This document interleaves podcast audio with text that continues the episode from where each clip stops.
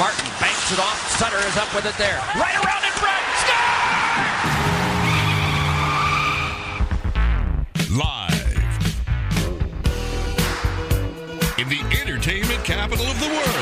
Leading goal scorer on the team. Drew one in front. Score! It's the TC Martin Show. A tie game on the power play. Hodgson was at the front of the net. They are time to get your daily prescription from the doctor. A power play goal by the captain. TC Martin. It's brushed on back by Richard Marchand right up front. Younger fed inside of the net. Score! Giroux! The doctor is now in. Hour number deuce here on a Wednesday. Glad to have you with us. Don't forget, get on over to the William Hill Sports Books and get involved with the mobile app if you don't have it already. Get the app and get some free money in your account. That's right. When you open a brand new William Hill account, download it on your phone, get over to the Cosmopolitan or any of the William Hill Sports Books around town, the kiosk, it doesn't matter. You deposit at least $50 in your account, use the promo code TC50, do that, and they'll give you an additional $50. Free money to play with, and why not? Six NFL playoff games this weekend. Of course, we've got the national championship game Monday night. We've got college basketball, the NBA, a whole lot more. And you could have bet the, well, maybe you couldn't have bet, or could you have bet the junior championships, the hockey junior championships? Breaking news. uh, Should we go to our on the spot reporter reporting live from Finland? No, actually, that'd be Canada. Icebox Frank, what's going on?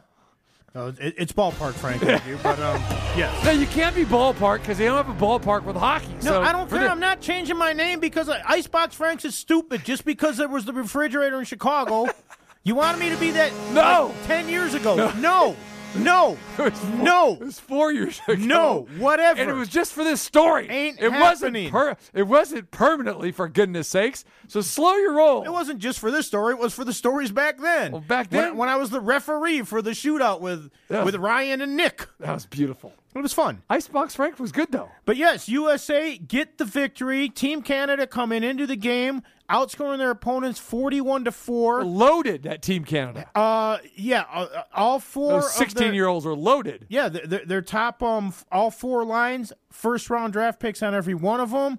But USA gets it done, and Zegras, who uh, was the MVP of the tournament, tied the record for uh, United States for most points in a junior tournament. Had a goal and an assist in that game, and he came out before the game and said, "Who have they beaten? We've played a much tougher competition. They win the game two to nothing. Spencer Knight gets the shutout for the USA." Peyton Krebs not looking happy for Team Canada. He was not uh, happy at all, but congratulations, USA gets it done. 2 nothing, they win. And Team Canada has to not only watch the USA get their gold medals while they're getting their silver, they have to stand there as the national anthem is playing. Canadian kids were not happy about it, but uh, kudos to Team USA. And I actually think the better team actually won. I mean, they they really outplayed them in in that particular game. Canada got off to a good start, but Team USA took over, put a lot of shots on net, and uh, in and when all is said and done, I think the better team won. Although Canada was sensational throughout the majority of the tournament. Right, right. Sportsmanship. Come on, Canadians. I'm sure they had good sportsmanship. Oh, that they had Well, well, they- sportsmanship, They, and you stood know there, they. you know, heard the anthem played. You know. But it's got to be painful, especially on your home soil. And remember, it probably means more up in Canada than it does here in the United States. Although it's certainly uh, more popular down here now, and you know a lot of kids were watching and that. But but that's got to be tough. And and I will say this for Team Canada. All the pressure was on them because of all of their number one draft picks and having such a stacked roster and that. But the USA came and they got the job done. And a lot of people were talking about it. If Spencer Knight plays like he's capable of, he can steal a game. When you don't give up any goals, you're going to win a hockey game, and that's exactly what he did. Started off slow in the in the tournament against Russia, but really found his groove and got a lot better and played sensational towards the end. All right, Golden Knights. Don't forget uh, training camp underway. They're uh, into day number what three now uh, Yep. with that, and uh, January 14th start playing uh, for real with that. So And uh, we'll see. What, still no fans allowed at T-Mobile Arena, and for a majority of the arenas throughout the NHL. We know in Canada, you just talked about, you know, the juniors and playing the national anthem. It, it, it still loses a little bit for me, and I think for, you know for everybody involved who's watching, and even those players. I know you're, you're you know, you, you love standing up there and hearing the national anthem, but man, it means something too when you've got fans in the stands, and not just fans in the stands, but you got your family up there watching like a lot of these players normally do. Oh, family, friends, everybody. Yeah, for sure. You know, so still still missing that, you know? And uh, it's going to be interesting. I know that a lot of the Golden Knights have been, you know, asked about, well, you know, what's it going to be like playing in an empty T-Mobile arena? You know, it's you know, last year, you know, again, they're they're in the bubble. It was different. You yeah, it's one thing to here. play it in Rogers Place. Exactly. That's not your home ice. Exactly. So now it's it's going to be strange. And we see NBA teams, you know, doing that as well this year But yeah, it's gonna be gonna be strange here. We're a couple weeks away from finding that out. And, and when you're talking about the Golden Knights too, uh, I don't know if you had a chance to catch this or not, but Pete DeBoer announcing today that they're going to do one of their scrimmages later at night to get them ready to playing in game time situations right before that first game. So have them acclimated to being on the ice at that time. I don't think that's necessarily a big problem, but an interesting thing and probably something that's a smart thing to do because the season's right around the corner. It is. It is. All right. Look forward uh, to that. All right. Nick Bogdanovich is going to join us a little bit later on. We start talking a little NFL. Uh, we talk a little NFL, future NFL uh, number one overall pick. We know it's going to be Trevor Lawrence. He made it official today, the Clemson quarterback leaving Clemson to enter the NFL draft. He still had one year of eligibility left. Uh, the junior leaves Clemson third in school history. And I think that surprises a lot of people that he was third. A lot of people think, oh, this guy was such a great quarterback, and Dabo Swinney is. You know, tabbed him as like, hey, the best guy basically has come out of his program, at least at the quarterback position. Third in school history in passing yards at uh, almost 11,000, 10,998 yards. He was second in touchdown passes with a total of 90. So he made the obvious decision today that, hey, I'm, I'm leaving Clemson. I'm going to play. And more likely than not, he will be a Jacksonville Jaguar. I don't think there ever was a doubt. I know a lot of people were saying, well, he doesn't want to go play for the Jets when the Jets were, you know, clinging to that number one pick uh, until they you know, won a couple games there towards the end. Until they blew their must lose games. I, exactly. but uh, Trevor Lawrence would have been a Jet. He's going to be a Jaguar. I am not 100% certain that his game is going to translate into immediate success or maybe even success period at the NFL level. I think people just automatically see a guy throw up all these kind of crazy numbers in college and they think, "Oh, he's going to be great in the NFL." People thought that with Tua had my reservations, and we saw how this year went. Um, Trevor Lawrence, what we saw last week, it, has got to hit some some NFL scouts and some NFL coaches in their head because yeah, like Trevor Mattis just told us, Lawrence threw for 400 yards, but he didn't have the big time completions. He missed a lot of receivers. He threw the ball behind many receivers in that game. And of course, when you get to the NFL, everything speeds up dramatically receivers aren't wide open like they are in college. Absolutely. And depending on where you're going, you're going to a 1 in 15 Jaguar team that needs a major overhaul. I mean, we've seen this before. Team uh, quarterbacks that go to these teams, no immediate success. I mean, you need to have a staunch offensive line, you need to have a running game, you need to have some great wide receivers. So if people are thinking that Trevor Lawrence is going to be all of that right away, I'm just saying buyer beware, caveat emptor. Well, and also, uh, you know, be careful what you ask for because he's kind of, you know, it, like you said, he mentioned the fact that maybe he didn't want to go to the Jets, or at least reports were that he said that. We don't know for a fact. There was no audio of him actually saying that, but now he's going to go to the team that uh, apparently he would rather go to. But yeah, there's a lot of work down there, and I still think his biggest problem might be when you have an owner that says, "I'm still making personnel decisions." I don't get that. The team has been terrible forever. And what is one of the reasons for that? Because of the guy making personnel decisions. They, they don't have the right people there. They've had some decent players here and there, but have they ever been a real threat? Have they ever been somebody that you go, look out for the Jags this year? There's been years that we thought, oh, this year they're going to be better, kind of like we do with the Lions all the time. And then they never live up to those expectations. And they need more than Trevor Lawrence to turn that team around and make them not only a good team, but certainly a playoff team and a team to contend for the Super Bowl or something like that is way down the road. Could it happen? Troy Aikman was one in fifteen his rookie season, but uh, I don't see the same type of growth there unless they make some massive changes. And to me, one of those changes has to be you need to have football people making football decisions. Well, well, let's let's be fair to the Jaguars here. I mean, this is not a franchise that is comparable to the Browns and the Lions. I mean, they've had success. I mean, they've gotten you know deep in into playoffs before, and they've had some pretty good personnel. And really, they they they were known. I mean, you go back when Brunell was their quarterback, and you know, when they got Blake Bortles, I mean, he never materialized anything. That was kind of like the downfall of Jacksonville, but they still had a pretty staunch defensive front, and their defense was pretty, pretty darn good. They, they could cover, they could do some things. But it seems like when this ownership, this owner took over, that's when things kind of started going south. And when he comes out the other day and says, "Yeah, I'm going to be making those decisions," it made you think about Jerry Jones. But like I said yesterday, Jerry Jones was a little bit more believable because Jerry Jones, I mean, he was a, a scholarship college football player. He played, you know, at, at a high level in college. He, you know, he he got it to a certain degree. Now, it, Jerry Jones will always be, you know, lambasted for trying to put too much on his shoulders and wanting to, uh, his, his hand in, into so many decisions. But this guy, I don't see any football acumen in this owner of the Jaguars. Not at all. And, and that could be a problem. But I will say this the Jags, despite 1 in 15, they were not one of those embarrassing 1 in 15s like we've seen with the Lions and the Browns where they were just non competitive. I mean, they almost beat the Colts again last week. And just about every week, they lost by one score. Their games went down to the wire.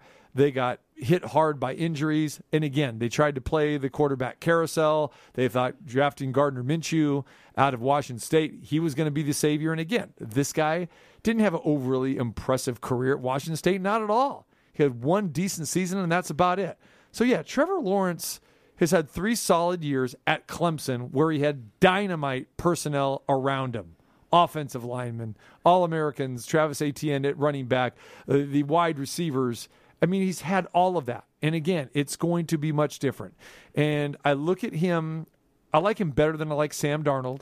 But again, you know, Darnold didn't have, he had some weapons at USC, but you just didn't see his game really translating well in the NFL. And what I saw from Trevor Lawrence last week against Ohio State, man, it just, it, it scares me a little bit because he could not crack that defense last week. He put up some big numbers, but Ohio State has that bend that don't break defense. I'm thinking Mac Jones is going to have a better performance Monday night than Trevor Lawrence had last week. Well, I think he's got as good as Clemson is. I think that Jones has more talent around him. Uh, he's certainly got uh, as good as the weapons at Clemson are. Again, like you mentioned it several times, they have three guys that were legitimate Heisman Trophy candidates on that field including the guy that won at Smith at wide receiver. So he does have a lot of weapons there. But yeah, what I saw in Trevor Lawrence in that game, and again, people that just look at stats are going to point to, well, look at all the yardage he threw to. But when they got into the red zone and that, they didn't necessarily always find ways to finish. They got some touchdowns when they were behind, so he did some things, but he looked frustrated and he looked flustered.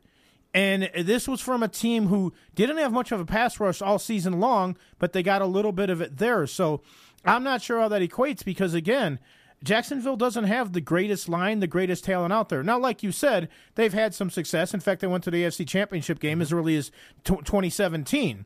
So they do have some talent there, but uh, uh, there's a lot to replace and fix there. And I'm not even sure that they really have that winning mentality down there or whatever.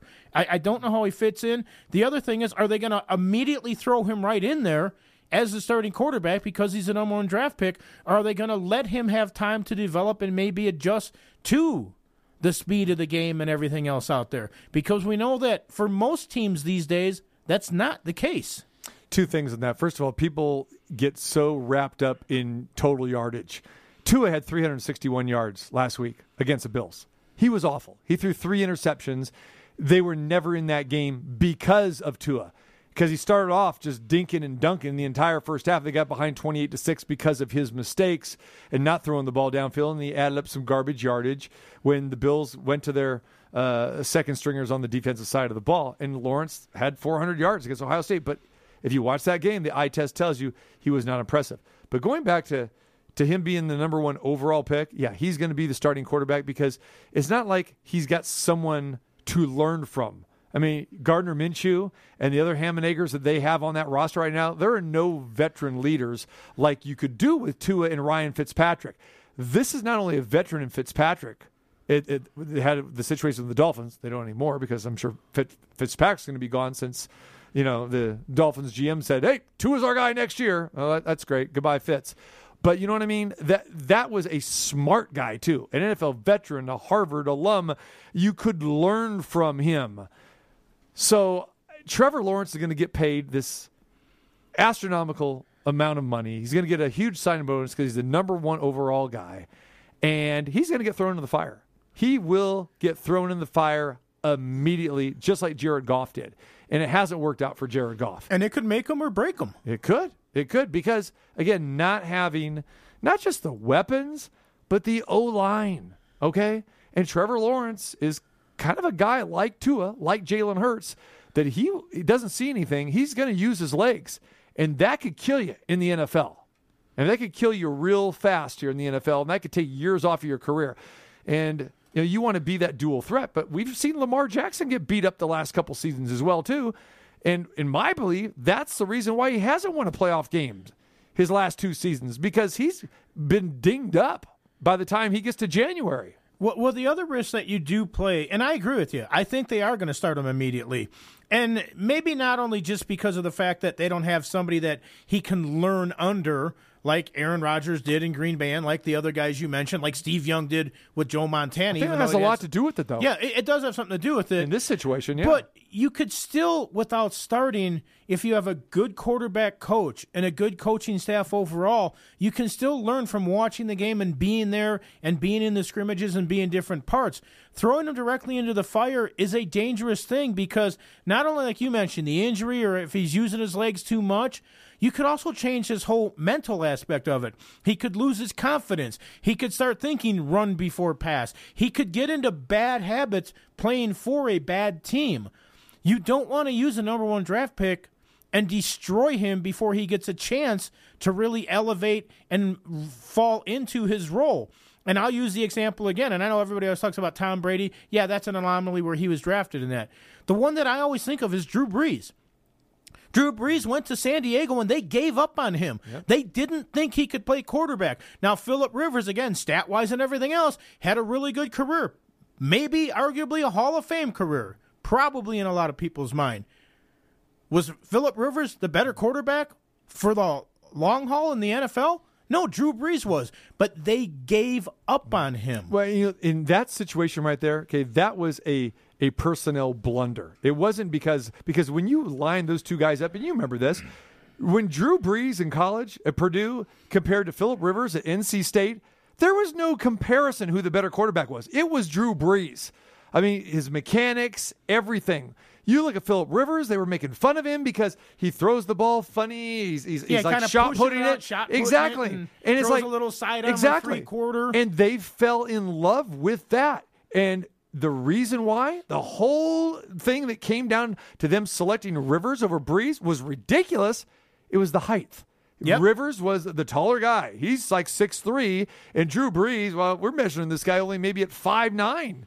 So we don't want it. He this guy can't be successful because he's the shorter quarterback. But people remember when he started there he put up some good numbers and had some good games, and they said we're going to go with Rivers. That was a mistake. It wasn't because that, that he was better; it's because he was four or five inches taller than Drew Brees. That's the only reason. And I'm not sure that anybody else makes that same blunder than the San Diego Chargers that time. That was on them. And and and I don't like when people say, "Well, yeah, they gave up on Saints. Everybody would have done that." No, not at all. And look what happened. He goes to the Saints they say, this is our guy, and he's going to be in the Hall of Fame, and he's going to be going in as a saint because they saw the value in him, didn't give up on him, and they let the guy play, they let him mature. And still, now people want to rag on him a little bit like they do Brady, saying, okay, the guy's in his 40s and this and that. And now what's going to happen this weekend? You know, what's is, is Kamara going to have to carry this team? Or, you know, Brees, maybe he can't do it. I, I think that he can do it. But it, it all depends on your health, depends your surrounding weapons, the talent, and the coaches, like you said, that, that, that you're with. And that has everything to do with it. Well, and it also has something to do with it, the game plan that you put in there and everything else. But again, one of the reasons they also gave up on Brees, besides the height, and I agree with you there, by the way, on his, on his uh, bio in that they list him as six feet. It's probably a little bit, um, Oh, sure, you know, probably a little bit uh, shorter than that. But yeah. But when it does come to Brees, he, they also said he couldn't win games. Well, they didn't have the weapons around him to win games at that point, and that, and that's what I'm wondering again. And I'm going to go back to it. When you have an owner making all the decisions, if Lawrence comes in there and he doesn't win right away, are they going to hold that against him, or are they going to be logical enough and not blame him for the losses? Because you know, with the number one draft pick, they're expecting to have a quick turnaround. You know, they're going to think, well, we should be at least eight and eight right now. We got the number one quarterback or whatever. What are the expectations in that? Are they going to be realistic? Are they going to let him develop? And are they going to rush him in too soon? I don't know the answers to that. I, I do think I know the answer to the last one. I think we're on the same page. They're going to play him. They're Oh, not yeah. drafting him number one to hold a clipboard, but maybe they should at least consider it. Well, he's at a huge disadvantage for a number of other reasons too, because you're starting over. Uh, You don't have a head coach right now. You don't have a general manager right now. So you are in flux, and you're sitting there, the owner, and you're spouting off your mouth saying he's in charge of the personnel. You haven't made any hires yet. You haven't made any hires, and then you're going to get him as, as number one. This is going to take time to get a GM and a head coach and hire him at the same time and the number one overall pick. If you go back in history, that takes time, and most of the time, it doesn't even work out. So yeah, Jacksonville's got a huge uphill climb here, and you're right. There's they're going to expect miracles from this guy right away. But man, I'm telling you, I've I've been a Trevor Lawrence guy. I liked him, but I'm telling you, I like Mac Jones a lot better than Trevor Lawrence this year. And I'm I'm looking at the entire season this year, not just what happened last week with. Uh, uh, Trevor Lawrence losing against Ohio State.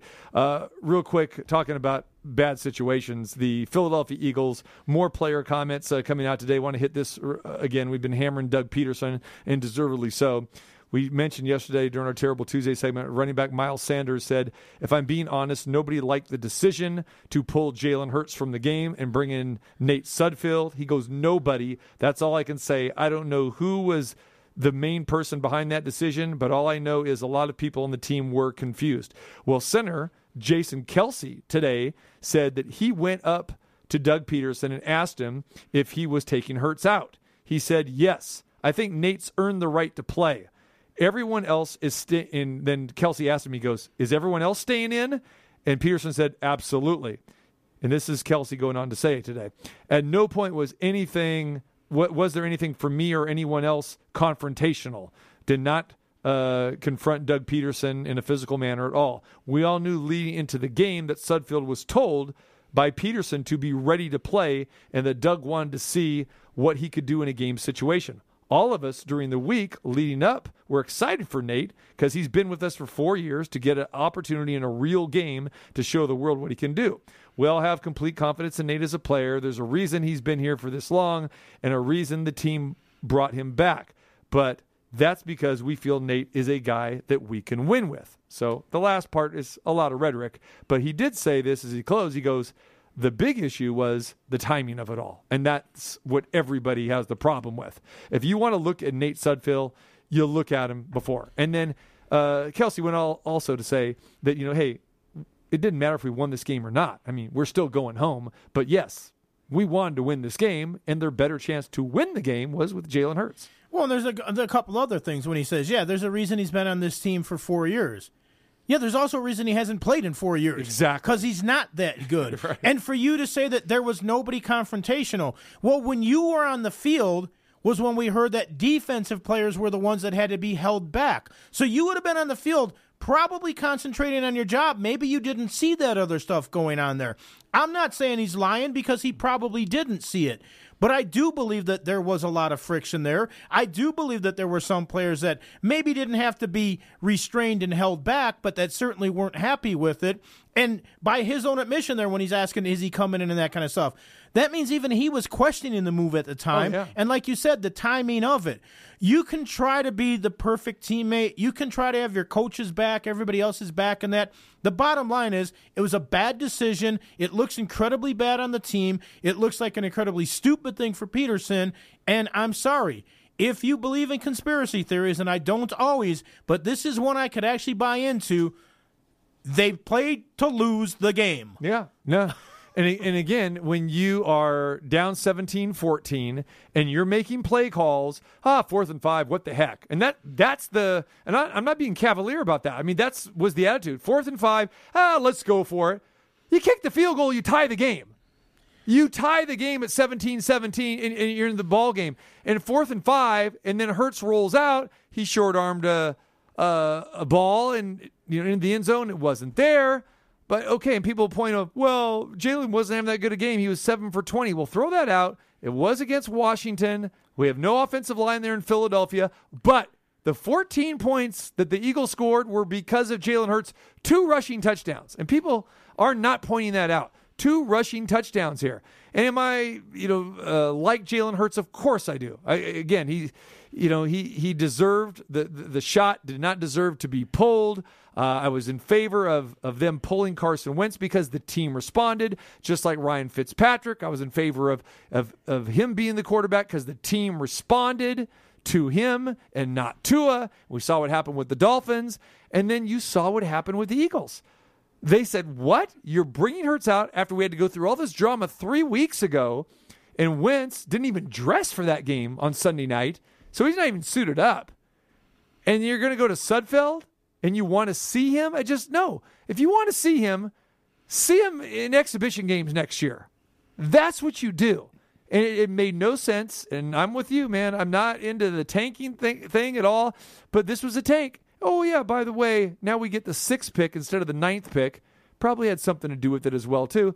But if you really had this plan, then why don't you tell Jalen Hurts and tell the rest of the team, hey, Nate, you're going to start the fourth quarter.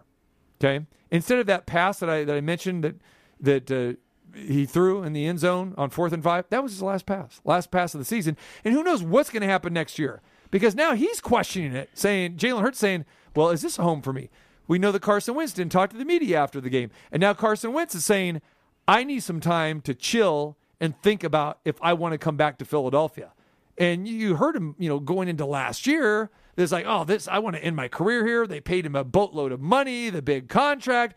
Philly is a mess. And part of the reason Philly's a mess is because of Doug Pederson. Oh, a big part of the reason. Oh, by the way, the other thing, if Wentz did want to go, and it seems like he does, and I certainly don't blame him for wanting to go. Although, again, I think a lot of what happened in Philadelphia this year was because of his play, yes. and he he was created, terrible, and he created yep. a lot of that situation. But what is his value right now? You can't trade him. Nobody wants him. No one wants that contract. He's coming off a terrible year. You overpaid him for the terrible year, and you benched him and went to a third string guy in a game that you could have won. Yet, did it mean you were going to the playoffs? No, you weren't going anyhow. But you could have ended on a high note. You wanted to see the other kid? See him in the exit interview. And then in camp next year, when you start the spring practices and that, it, it, it's obviously a tank job from the coaches, not from the players.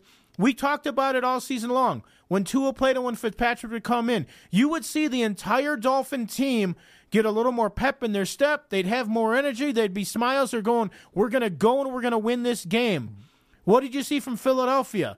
Everybody's head on a swivel going, what the hell's going on? There was no confidence. There was no thinking we're going to win this game. They were all looking like, what are we even doing out here? Why am I risking my life and my career to be out here right now when obviously they don't want to win? Completely different message. And the Eagles did this to themselves. And now they've got an overpaid quarterback coming off a terrible season. That's a huge negative for everything. Yeah. And they created it. And final thing with this is, too, that you invested in Jalen Hurts. You picked him at the top of the second round. And, and you and you got him for a reason. And again, one of the most successful college quarterbacks of all time you need to see Jalen Hurts. You don't need to see Nate Sudfeld. You didn't invest nothing in Nate Sudfeld. It was like, oh, this is a feel good story. This guy's been with us four years. He hasn't got a chance to play. And like you said, there's a reason why he hasn't got to play. And I'm sorry, if you're eliminated or not, it's still the most important game at this point in time of the season. You got a chance to end your season on a winning note. And you look what you're doing to your own team. All those players playing in the cold, playing in this. You know, we, we want to go out on a, on a good note, man. We've sacrificed so much this year. The season didn't go the way we wanted to, but we're playing our you know what's off. So let's go and play. Oh, let's take it away from them. Again, bad message, bad scene, bad everything. And going back to Jacksonville about what a work in progress with a they don't have a GM, they don't have a head coach, they don't have a quarterback, they're gonna have a new quarterback. Philly's in that same situation heading into next season. You don't know what's going to happen there with the quarterback situation, and you don't know which players are going to want to come back and play for Doug Pederson. Oh, and what about free agency? After all the shenanigans you've seen with Pederson, you want to go sign to play in Philadelphia? Good luck. Good luck with that. I mean, those situations are pretty similar. I guess if it. there's a positive for Philadelphia, they're in the NFC East. Yeah, yeah, the least. All right, we come back. We'll talk to Nick Bogdanovich from William Hill. We'll start breaking down some odds. We'll look at all six games and looking at the Super Bowl odds also. Hello, I'm Stephanie. I'm from Germany. Yippee yo, Schweinebacker. When I'm in America, I'm listening to TC Martin Show. All right, don't forget, get involved in the William Hill mobile app. If you don't have it by now, you got to get it. No doubt about it. Real easy. Download it on your phone and go to one of the great William Hill sports books and uh, use the promo code TC50. You do that, uh, deposit at least $50 in a new account. They'll match it with an additional 50. Real easy to do. So do it. Use that promo code TC50 once you get it on your phone and deposit your money into your William Hill mobile account. It is so easy to use. Take advantage of the in game wagering options, a plethora of stuff. And again, very, very easy to use. We've got the college football championship game on Monday, the NFL playoffs. We've got college basketball, the NBA. Now's the perfect time. Get the William Hill mobile app. Speaking of which, let's talk to our good friend, Nick Bogdanovich. William Hill, what's going on, my man? Just working away, buddy. Uh, plenty of uh, NBA and college basketball action today. You got that right. All right. So, uh, Nick, let's talk a little football, though, as we have six games coming up on Saturday and Sunday. I guess they're calling it the Super Wild Card Weekend. Looking forward to that. But uh, before I dive into that, I, I, I know it's a very popular time, too, where people kind of want to start looking at the Super Bowl odds again and start, you know, I- investing here. And I know that you guys have been taking some pretty large bets uh, over the counter. Uh, let's let's touch on a couple of those. Uh, who who are the uh, who are the favorites, so to speak? That people are saying, "Hey, uh, I, I'm putting down quite quite a bit of money here." Yeah, no, the uh, Super Bowl handle's great. Uh, we're in pretty good shape. We lose with the Buccaneers, so we're trying to avoid Tom Brady's Cinderella story, uh, Super Bowl on their home field. So we're not real big Buccaneer fans, but uh, love to see the Ravens do it. Uh, they're playing hot football, and we do real well with them. But yeah, like you said, uh, the the action is quite brisk. Obviously, the most money bet is on the Chiefs. Most tickets bet is on the Chiefs, uh, followed closely by the Packers. But yeah, people love betting uh, Super Bowl futures. All right, Tampa Bay at uh, plus twelve hundred. That's twelve to one. Understand you guys took uh, a large bet, what forty thousand dollars at twelve to one like that. So when you when you get action like that, is that something? I mean, obviously we know approval and that sort of thing. Is that something that you're saying? Okay, I, I, as a bookmaker, I got to think long and hard about, or is it just like, hey, come one, come all, we'll take it all? Yeah, I mean you're you're talking about half a million there, so it's probably uh, it, it's something that where they're tying their money up for a year, and there's a lot of money in the pool, so it's probably pretty much a no-brainer on that. But there's times when sure we have to discuss, and it depends on who the customer is and our history with them. But in that particular situation, probably anyone who walked to the counter would have got that bet. Now I heard the one of the largest bets you guys have, taken recently is the on the Chiefs, one hundred fifteen thousand dollar wager uh, on the Chiefs. And uh, again, I know that you're you're liable basically with those two teams we talked about, but uh, you know with amounts like that, I would imagine that's why the liability's there, right? Yeah, we're okay with the Chiefs. Uh, anytime the favorite is bet, it's usually okay. It's one of those middle to long shot bombers come flying in that that really usually stings you. Like I'm shocked that the Browns they bet the Browns heavy every year, and this is finally the year they make the playoffs, and we actually win with the Browns. So that that's a rarity. But it's usually a team like the Browns coming from the pack that that can, can that can sting you. Usually, if the favorite wins, it's pretty good for the house. So, Nick, at this point, how much different are the odds currently where they sit right now on most of these futures compared to what was put up earlier in the season? Give us a team or two where we're seeing the biggest differences. Because obviously, we know things fluctuate uh, during the course of the season. You guys kind of do a reboot, a reset once playoff time hits. Uh, you know, uh, the Bills, I guess. I mean, the Bills are only six to one to win it all. It, that might be the biggest mover. Uh, I think we were as high as 35 to one for them to open. Now they're down to six to one. So the Bills have been a great story. Uh, other than that, I mean, it's the same characters that you know. The Chiefs are there, the Ravens are there, the Packers are there, Seahawks are there. No real surprises other than the Browns and the Redskins. I, obviously, the Redskins is probably the biggest move. We got them 80 to one still. Uh, we lose seven figures with them, but we're not overly concerned about that one. Right, right. I think they were they were 400 to one to begin, and now they're down to 80, so they're the biggest mover by far. But they're obviously of the 14 teams left, they're the least likely to win it. With the addition of wild card teams in both the NFC and the AFC, how much better does that make this weekend for you for wild card weekend, having six games for bettors to choose from? Yeah, no question about it. Uh, now it brings in uh, six, seven, eight, ten teamers, depend on you know if you want to do side and total, but just more you know more ways to get it, more ways to bet a teaser, more ways to bet pleaser cards. Uh, helps the parlay cards for sure. Usually it's you know two games on Saturday, two on Sunday gets a little thin, but there's no question that the three and three is going to be just a monster handle this this weekend.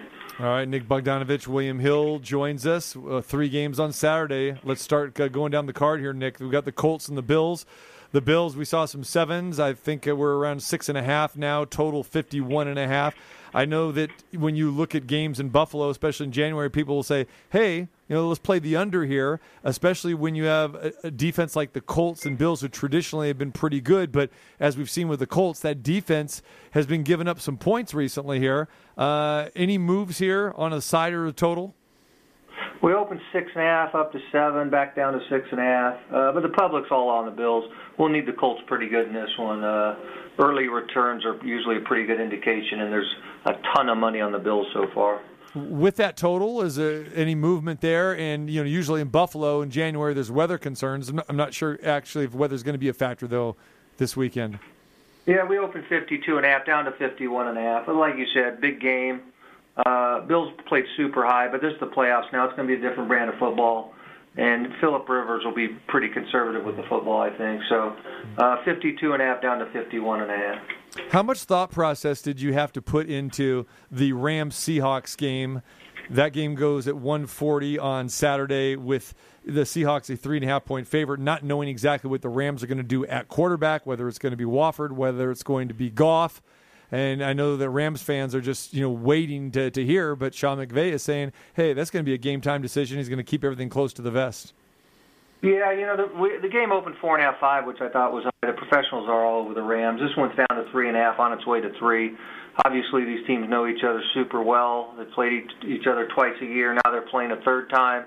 You know the Rams defense knows how to you know contain Seattle's Russell Wilson. So uh, it very helpful that Wolford played a game and, and played halfway decent. So now they don't just you know now they they have a choice. You know they want to play Goff obviously, but if they can't, I think they still feel pretty good about their chances uh, with the backup. So you'll be rooting for the Seahawks this weekend. Uh, it's possible. Yeah. It's very possible the Rams could be a public uh, underdog.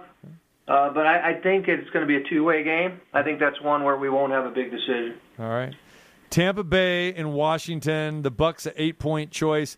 Nick, I look at this game and I'm saying, okay, I understand. You're, it's a seven and nine team, and it's Brady. But when we look at the the Bucs, I mean, this is a team that that beat the Green Bay Packers and they beat them handily. I get it, but other than that, no signature wins against anyone with a winning record here. This almost feels like, like kind of a trap. I want no part of betting Washington, kind of like what you said earlier. Hey, you guys want to take Washington in the futures? Good luck with that but I, am not sure I'm inclined to lay an eight with with this Tampa Bay team.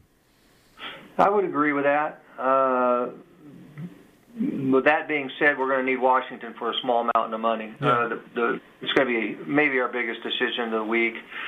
You know, Washington is just so pedestrian offensively. But if they catch some bad weather, night, you know, slow down that West Coast type offense, and the defense takes over, and they win an ugly game, that would be great. Uh, but you know, let's face it, Tampa Bay is a little more talented. Uh, Brady versus Alex Smith is a mismatch. If Alex Smith goes, they're talking about rotating quarterbacks, but I'd love to see Washington give them all they want. I don't think Tampa Bay has it all, you know, can win it all. I just don't, like you said, I they don't. They feasted on the weak this year, and you know, and Brady's stats against the better teams were mediocre. So I do think it'll be the Packers or the Saints coming out of the NFC, but you never know. when it comes to these games, and we're talking about the lines, and you mentioned teasers and that kind of stuff, is there any uh, team that's getting a lot of money line action out there that somebody's going like, hey, you know what? Uh, this team's got a got a nice little line in it, but I don't need the points. I think I can make more just betting the team straight up. Not right now. Uh, well, there's going to be three huge teaser games. That's the Tampa Bay, that's New Orleans, and Buffalo. Uh, so there's going to be plenty of teaser action on those three teams. Uh, hopefully, some people out there will think, "Hey, that's too big," and they'll jump in on the plus. We'll have a very juicy money line for them if they do. Uh, I guess Cleveland Browns. I think at some point, if if they say their whole team's not out with COVID, I think that'll be a very live underdog, and public will take the plus money with them. I believe. All right, probably one of the most competitive games out there. And if someone is looking for a dog, they're probably going to take the Tennessee Titans. That'll be the first game at 10:05 on Sunday morning. And we've seen what the Ravens have done the last couple seasons with Lamar Jackson as the quarterback, not winning a playoff game. But the Ravens have been playing well, be it against not great competition. But then you look at this Tennessee team. You got Derrick Henry, you got Tannehill. That's nice, but man, that defense is not looking good at all. We got the Ravens a three and a half point road favorite here, Nick. Where's the money coming in? Dead even to it. Yeah. And, you know, of, of the six games this week, if if I if you could tell me I could only watch one of them, this would be the one I would watch. Uh, obviously, Henry's worth the price of admission. Lamar Jackson is as well. But Baltimore uh, feasted on weak competition coming down the stretch, but they still look awful good. Their defense is getting healthy at the right time. Tennessee's off defense just cannot stop anyone. So I think Baltimore is a rightful three-point road favorite, even though Tennessee was the division winner and went to the AFC title game last week. I do think Baltimore will go in there and take care of business, but this is the game uh, I'm most interested in. Yeah. All right, Bears and Saints at 140 on Sunday. Saints nine and a half. You getting any bear action here? Not yet, but I'm hoping so. Obviously, New Orleans looks awful, awful tough to me. Uh, I, I, envision them in Green Bay going at it in the title game, but uh, I hope Trubisky goes down there and competes. I want to see the Bears hang around that game the whole way. Right now, very light action on it. All the money that is on it is money line parlays and teasers on the Saints. Uh, you know, but that's a 140 game Sunday. There'll be, you know, like I said, we'll we'll need the Bears for uh, to spring the upset. Hopefully, they can. When it comes to New Orleans, and it seems like for a long time they were trying to figure out how to get Hill in the games, do you think they're an even better team now that they're using both Brees and Hill both a little bit more consistently in that and kind of mixing it up to throw teams different looks? Yeah, I think they are better off when they use, you know, Brees 75, 80% of the time and Hill about 20. I mean, just gives them, you know, it's tough to prepare for two different styles. So I definitely think that's a, a, a deadly combo. I think if you stay with Brees the whole time, they sort of zero in on that dink and dunk, and eventually they, they figure it out. Whereas you bring in Taysom, and now they're scrambling again. So a very talented team, though. I think they're well coached. Their defense is outstanding. Obviously, they got a as good as running back as there is in the business of Kamara, and as good as receiver Michael Thomas when he's healthy. Obviously, he missed a lot of the year, but I think they're going to be in pretty good shape come playoff time. They're going to be a very tough, tough team to beat. You know, that's kind of been the, the story for the Saints the last couple seasons. And I remember the last two years, and specifically last year when Minnesota came in, we had the same conversation. Oh, the Saints were a favor. Expect the Saints to win this game. Minnesota got the job done. And we all remember what the Minneapolis miracle two years ago when they knocked them off. I mean, the Saints have had problems getting out of the first round of the playoffs. And I know they're playing another uh, NFC North team here you know, with the Bears, but uh, I don't know. I, am thinking like you that okay, this is finally going to be the year the Saints get through this, but I, I just kind of deja vu for me. Bears, Vikings, same type of thing. Yeah, the Saints have been a really snake bit. Obviously, the call against the Rams was the most horrific in football. Yeah, then the, yep. the then the miracle in Minneapolis was beyond description. So they've they've had their uh, fair share of woes. Now they're, it looks like they're going to have to win in Lambeau in in uh, January, which is going to be no easy chore. So, but they're awful good. I, I like the Saints. I'm I'm bullish on the Saints, whereas. Uh, some figure that they may struggle. I, I, I, think Green Bay is going to be all in to beat them in Green Bay. All right, and final game uh, with Cleveland and Pittsburgh, the Sunday night game. Nick, I've had a hard time trying to handicap this game just because the Steelers have looked so bad over the last month of the season, especially offensively.